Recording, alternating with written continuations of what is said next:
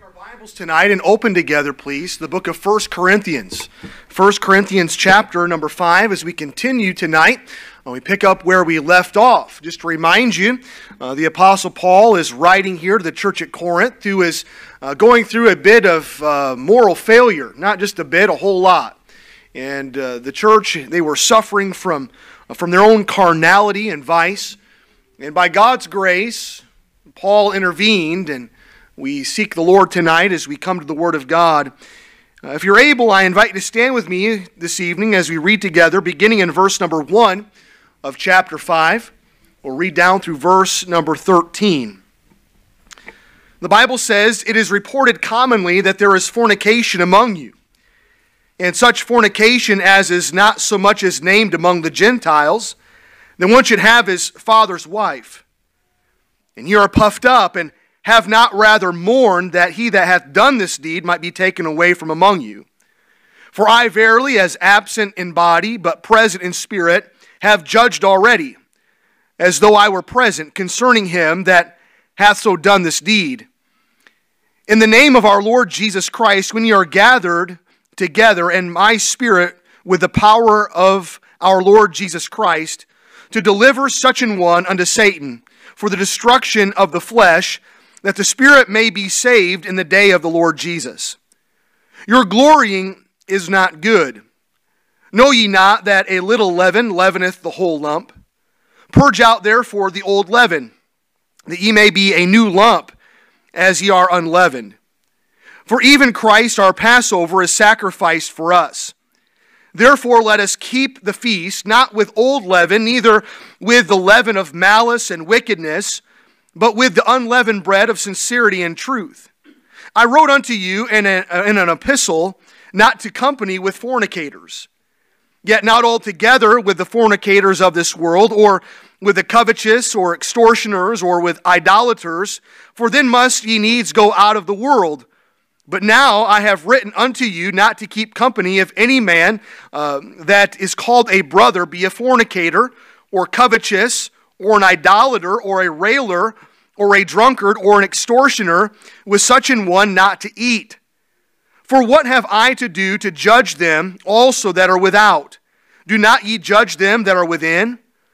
But them that are without God judgeth. Therefore put away from among yourselves that wicked person." Father, we pray tonight for your blessing upon the preaching of the Word of God. Lord, that you would still our hearts and our minds, and Lord, that you'd help us focus once again on your Word. Lord, that there'd be no distractions, no hindrances, nothing that would come in conflict with the Word of God tonight. And so, Lord, we pray for your help. And God, we pray for liberty this evening. Lord, we are living in an ever carnal world. The things the world condones and praises, Lord, are just not right. Father, may your people be different. May you help us guard our hearts this evening. Lord, may you help us guard our hearts and make decisions and take action that would lead us to victory in our Christian lives. And so, Lord, we love you and we pray all of these things in Jesus' name. Amen. You may be seated. If you're in the habit of marking things in your Bibles, I'd like to draw your attention once again to what the Bible says in verse number 7. Paul writes and he instructs, saying, "Purge out therefore the old leaven." Purge out, therefore, the old leaven. The Apostle Paul is dealing with sin. We live in a society where sin is excused away. We live in a society where even churches are silent concerning the matters of sin. We live in an age where, quote-unquote, Christianity opens itself up to worldliness, and as a result, there's immorality, and there's drunkenness, and there's revilings, and all kinds of extortion, all kinds of wicked, terrible things that ought not have their place amongst God's people. You and I are different.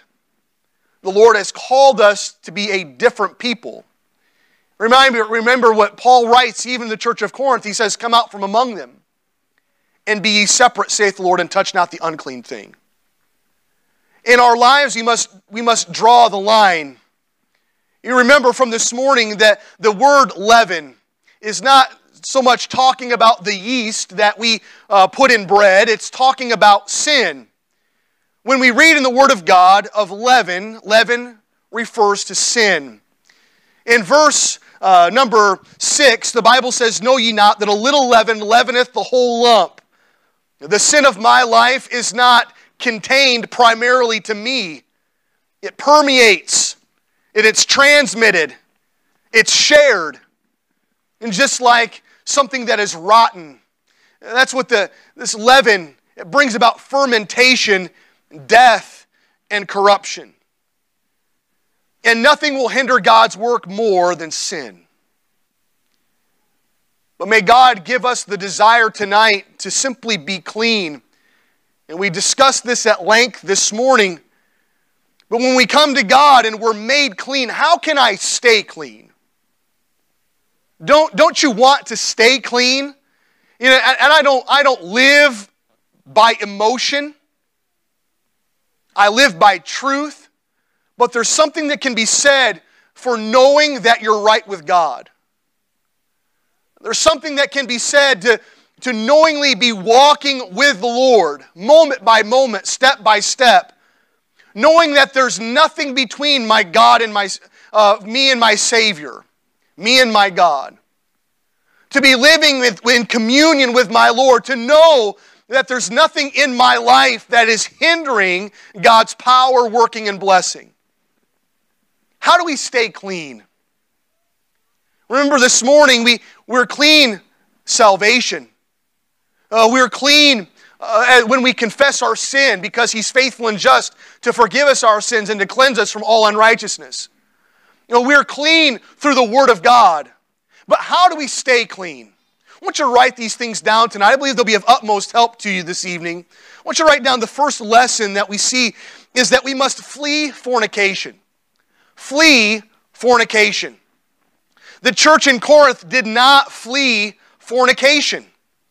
And may I tell you, this is the leaven, the sin of fornication. This is the sin that the Apostle Paul has named. This is the sin that he is addressing, because instead of being different from the world and guarding our hearts against immorality and moral failure, instead of doing those things, they opened themselves up to it. And now there was a man who was sleeping with his father's wife.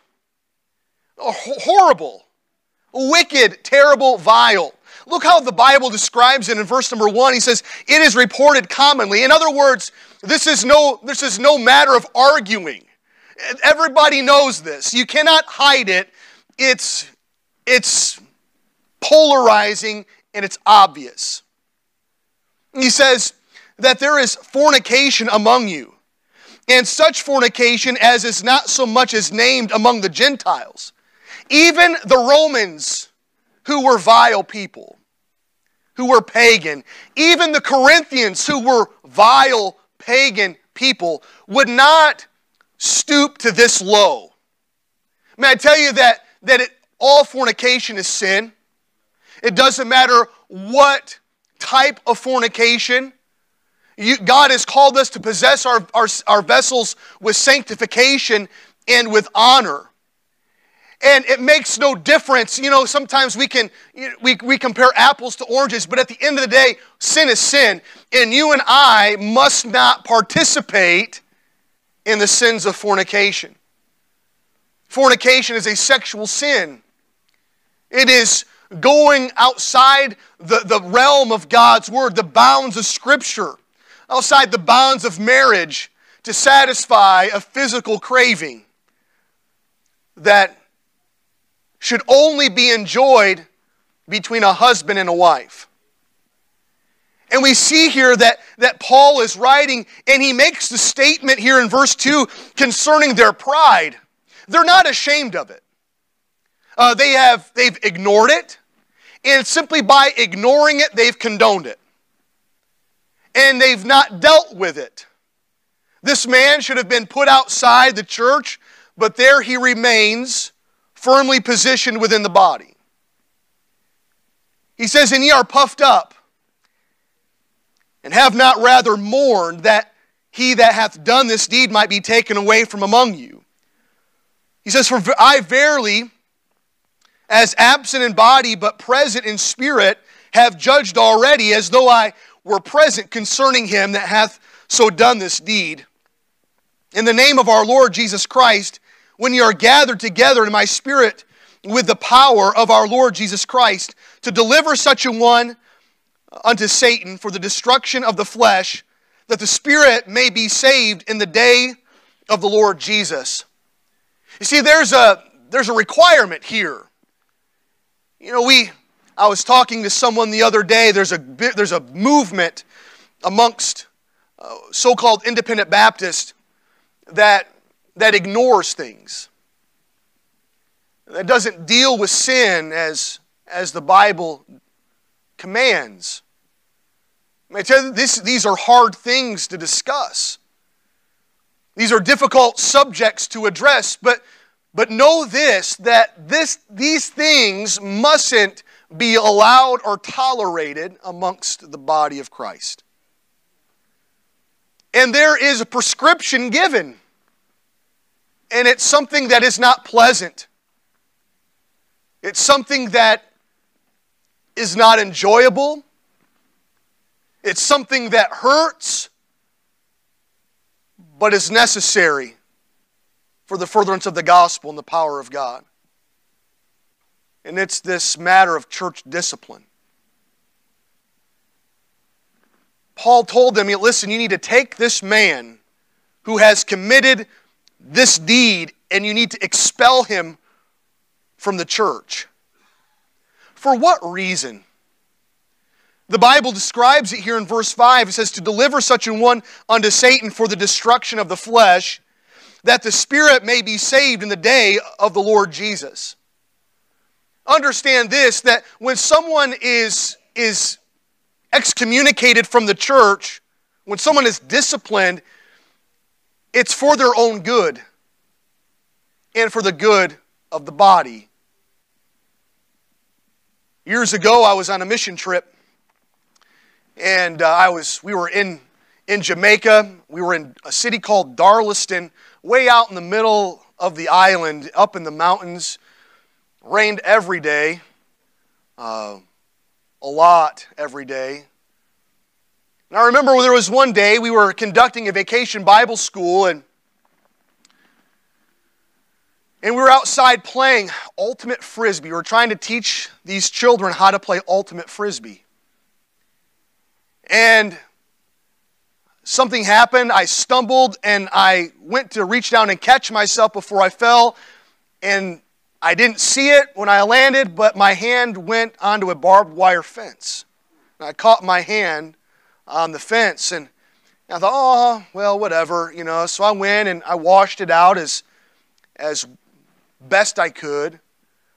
Took some hand sanitizer, which I think was 90% alcohol, at least it felt like it. Washed my hand with that and bandaged it up, and just went back out and continued vacation Bible school there in the village that we were in.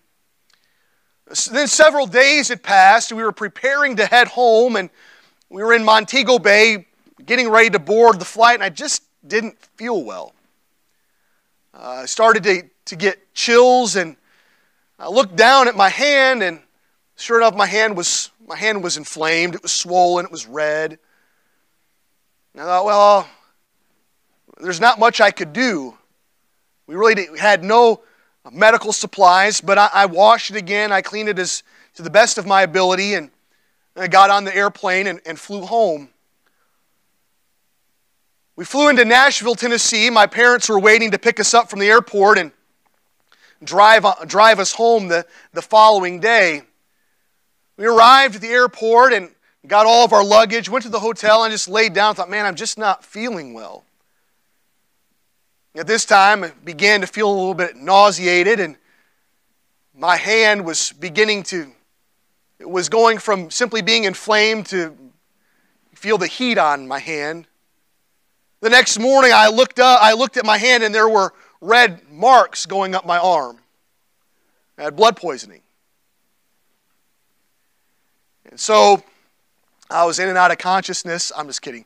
But on the way home, my mother called the doctor and they said, as soon as you're in town, just come on over and we'll look at it. And sure enough, blood poisoning. And I got a nice strong dose of antibiotic. And a few days later, I was as good as new. But if sin is not dealt with, it's like that blood poisoning. It's not simply contained to the spot of the infection. It spreads. That's why it's important that we rid the body of Christ of the infection. We must cleanse it. We must deliver such a one to Satan for the destruction of his flesh. What does that mean? It means that God is gracious. That's what it means. It means that who has sinned is delivered and allowed of the Lord to be tried and tested. Things will enter this person's life. I mean, I've seen it firsthand. I've witnessed it in the lives of others. I've watched people's lives fall apart because of their failure and unwillingness, their pride to deal with this sin. But it's done not out of anger, not because they are unloved, but because it's what's best for them and the local church. Look at what the Bible says in verse 5. It says that the Spirit may be saved in the day of the Lord Jesus. You see, one day that person will stand before Jesus Christ if he's a child of God. If he truly is born again. If he's not, he's just going to fall back into the world. But if he's truly saved, if he knows the Lord as his Savior, the Lord is going to deal with this man, this individual, out of love in an attempt to bring him back to himself. So that this man will decide to get right with God and have the blessings of God upon his life instead of the curse of God upon his life.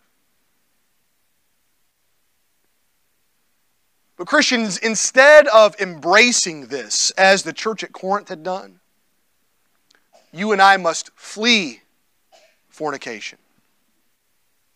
Don't embrace it. Flee from it. Would you look at what the Word of God says in the book of Matthew, please. The Gospel according to Matthew, chapter number 5.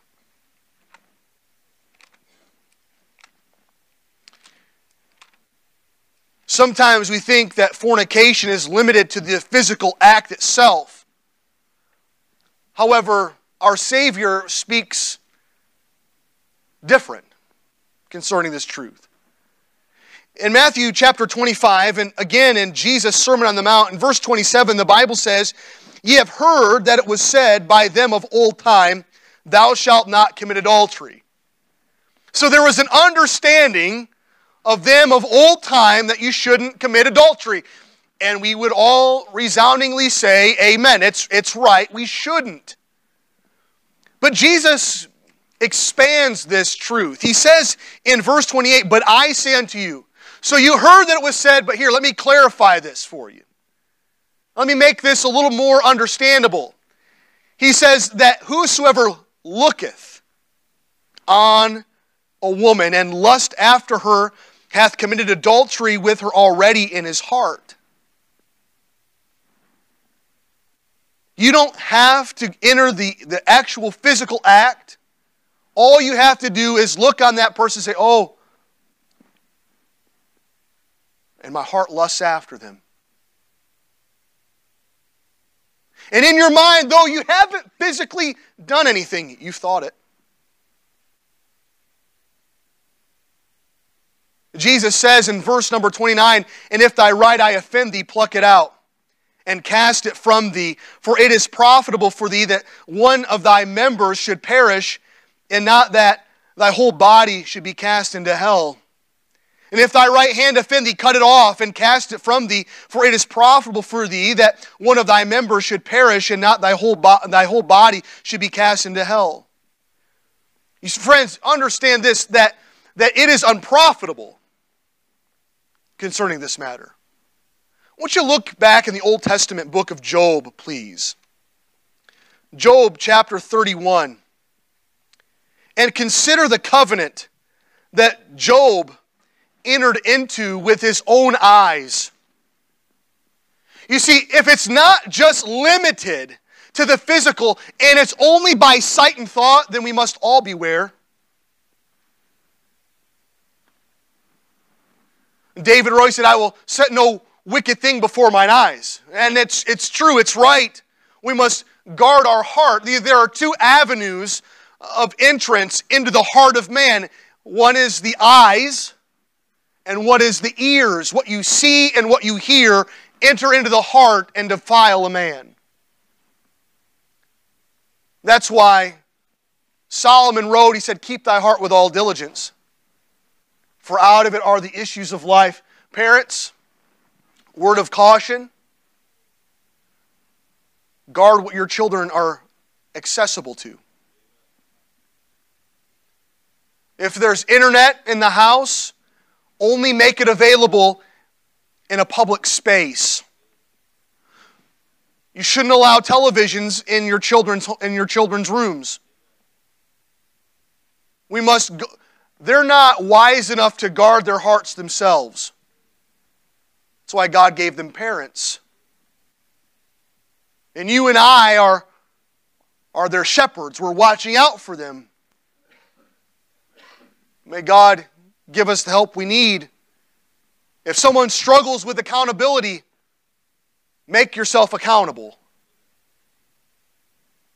But notice the covenant that Job made. He says in verse 1, he says, "I made a covenant with mine eyes.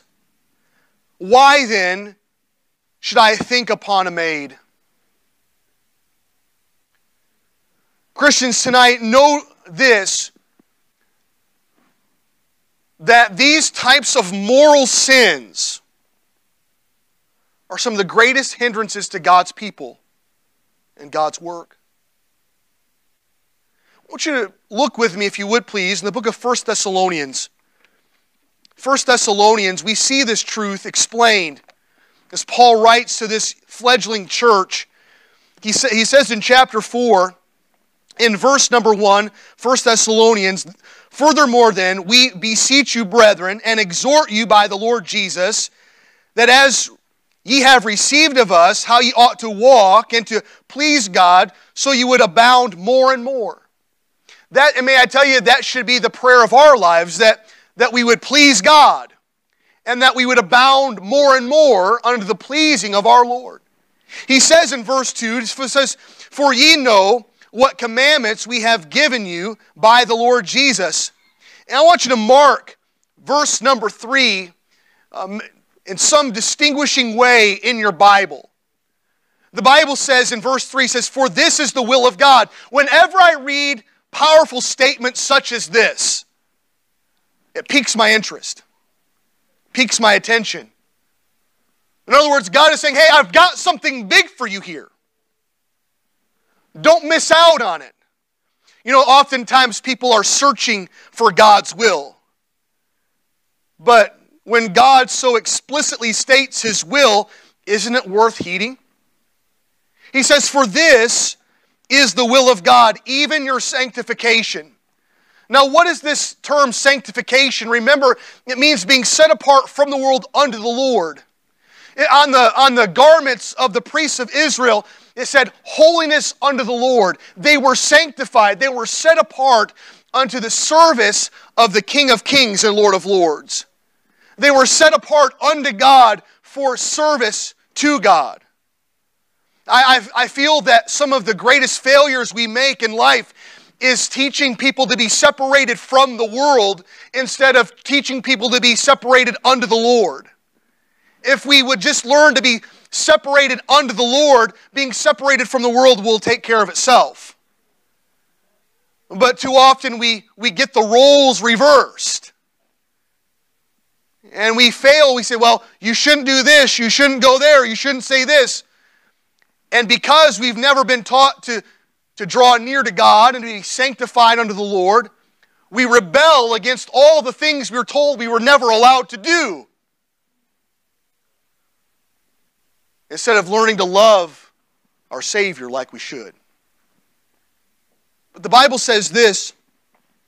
Notice, for this is the will of God, even your sanctification, that ye should abstain from fornication. Abstain from fornication. That every one of you should know how to possess his vessel in sanctification and honor, not in the lust of concupiscence, even as the Gentiles which know not God, that no man go beyond and defraud his brother in any matter, because that the Lord is the avenger of all such, as we also have forewarned you and testified. Verse number 7, the Bible says, for God hath not called us unto uncleanness, but unto holiness. Church, tonight, know this, that God desires for His people to be holy. Look ahead in the New Testament in 1 Peter chapter number 1. 1 Peter chapter number 1, some would scoff at the teaching of holiness and the need for it in the Christian life, but we cannot argue God's Word. Holiness is not relative. Holiness is not just being different from the world. Holiness is trying to be like the Lord Himself. And it takes God's help. It takes God's grace. It takes His work. It takes His Holy Spirit working in our hearts to produce fruits of righteousness. But the Bible says in 1 Peter chapter number 1 and verse 13, he says, wherefore gird up the loins of your mind and be sober in hope to the end for the grace that is to be brought unto you at the revelation of Jesus Christ. He says, as obedient children, not fashioning yourselves according to the former lust in your ignorance. And may I tell you, this is what the church in Corinth had done. They had fashioned themselves according to their former lusts. I don't believe it was in ignorance. I believe it was in obstinance and rebellion. But their lives did not resemble Christ. It resembled the world in which they had been redeemed out of. But the Bible says this in verse number 15, says, but as He which hath called you is holy, so be ye holy in all manner of conversation, because it is written, be ye holy, for I am holy. God desires a holy people, and if you and I will be holy, we must learn to flee fornication. You know what that means? It means you've got to turn off the television. It means you've got to guard what you watch on the internet. There are things out there that are not wholesome. You know, the devil, he does a really fine job, doesn't he? At presenting sin in such an alluring way. He does so not in an attempt to trap the world, because he's already got them, but in an attempt to ensnare God's people. There's something done in the brain. Pornography, for instance. I've read how it rewires the human brain. It makes a person think differently. It makes a person behave more vilely. It's like a drug. Your phone has the same effect on you as a narcotic. Did you know that? That's why people can't put them down. It's true. Studies have proven that your brain responds to social media the same way someone's brain responds to heroin. Why do you think we have a generation of people that are constantly buried in their phone? because pop culture is so appealing? No, not really.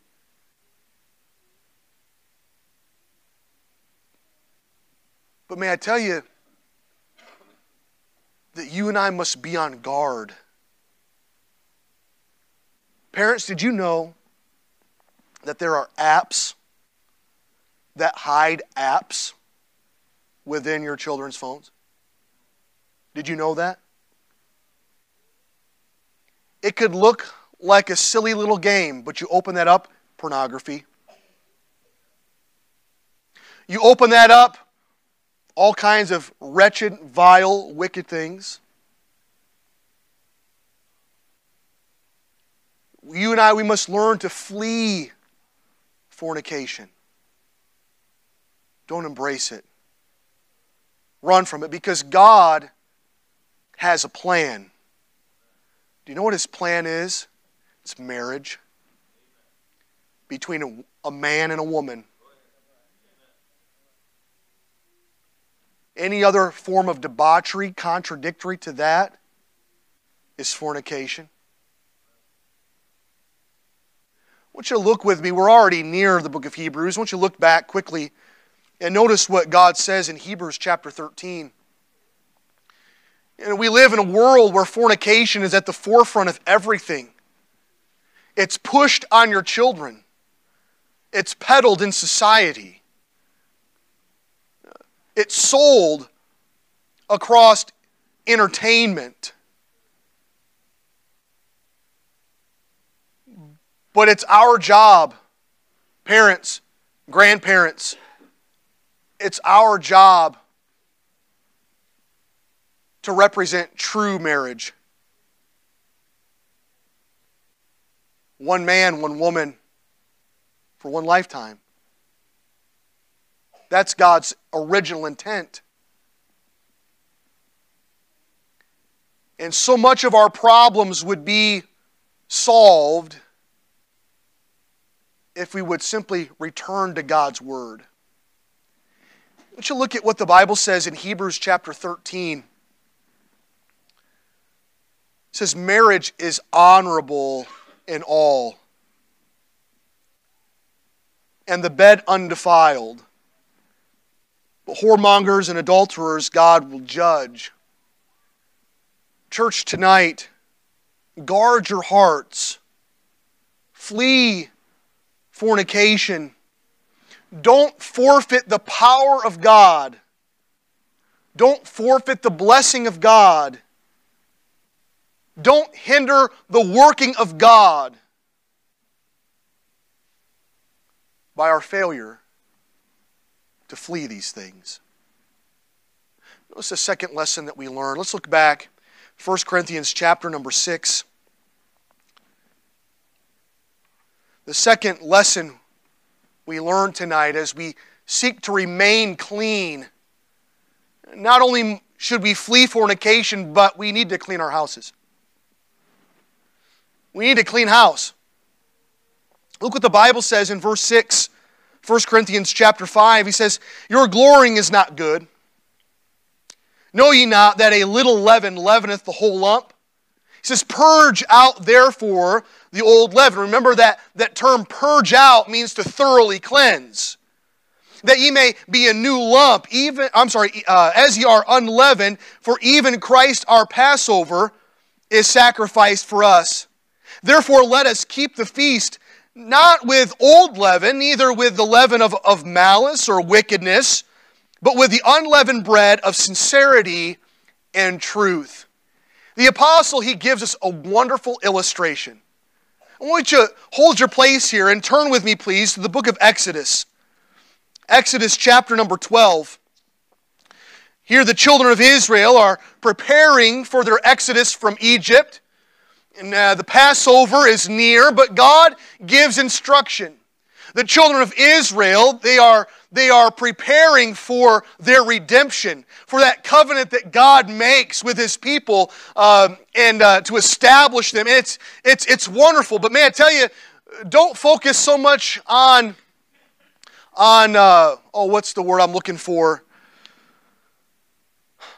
your state. that you miss sight of your standing. You and I are in good standing with the Lord, I pray. We're entered into good standing with God at the moment of salvation. We are His children.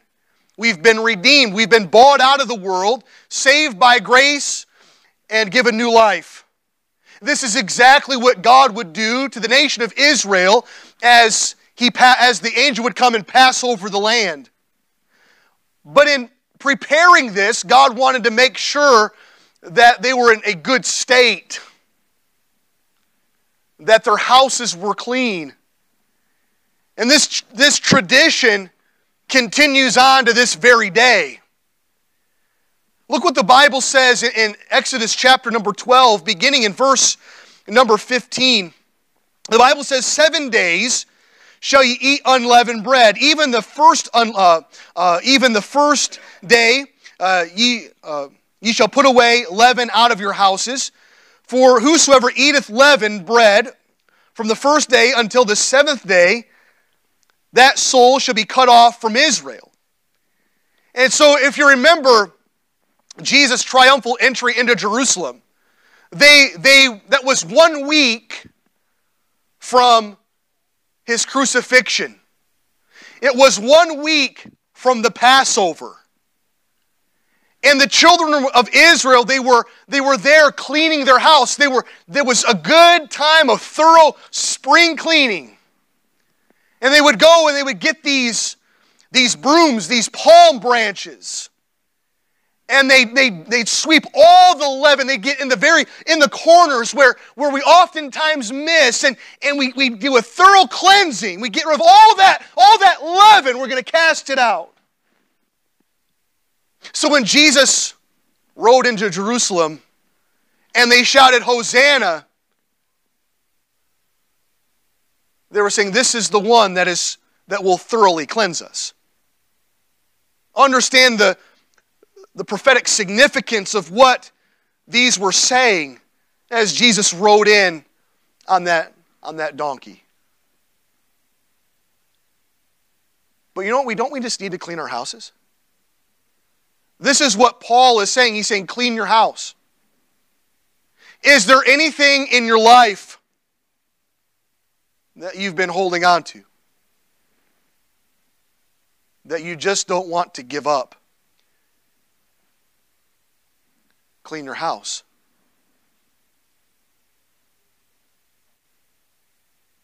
Do a thorough cleansing. Not just, oh, it looks clean from 50 yards away and 50 miles an hour. No. Do a thorough cleansing. Seek the Lord in the matter. Ask God if there's anything in your life that needs to be gotten rid of. Hiding in the corners. If there's anything that has been buried underneath the rug. If there's anything hiding in the cabinets. If there's anything that you are just simply unaware of or forgotten about. Ask God to give you grace, to give you wisdom, to give you understanding. And may I tell you, don't be puffed up. In your pride, don't say, oh, that's okay, it's no big deal. It is a big deal. A little leaven leaveneth the whole lump. The Lord does not want to keep His children at arm's length. Remember, God resisteth the proud, but giveth grace to the humble. Cleanse your hands, ye sinners. Purify your hearts, ye double-minded. Seek the Lord. Now is the time. We must clean our houses. Look in verse 18. The Bible says, in the first month of the 14th day of the month at even, ye shall eat unleavened bread until the 21st day of the month at even. 7 days shall there be no leaven found in your houses. For whosoever eateth that which is leavened, even that soul shall be cut off from the congregation of Israel, whether he be a stranger or born in the land. May I tell you tonight that this leaven, this sin, was not tolerated in the nation of Israel. It had no place. What were the consequences? They were cut off from the congregation.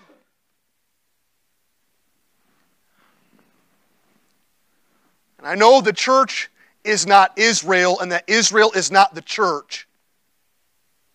But understand, if sin wasn't to be found or condoned in the nation of Israel, why would we think the church and our lives would be any different? We must clean our houses. Church, purge out, therefore, the old leaven. Get rid of that sin. Root it out.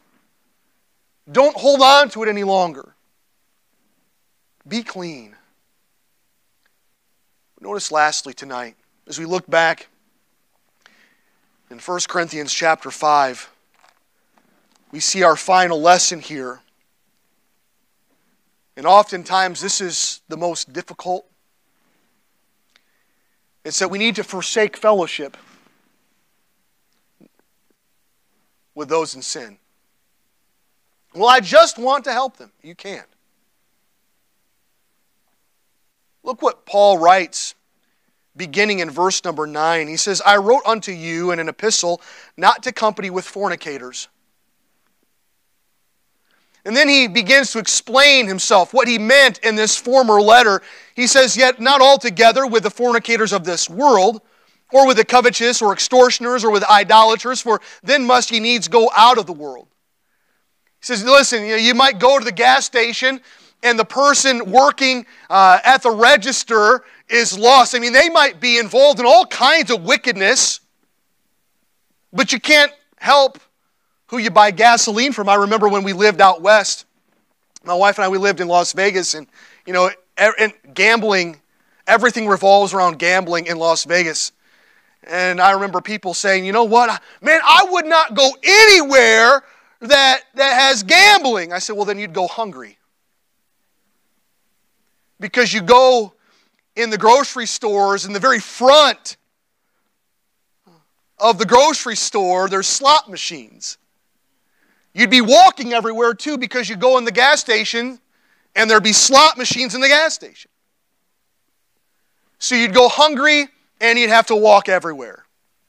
And ain't nobody got time for that.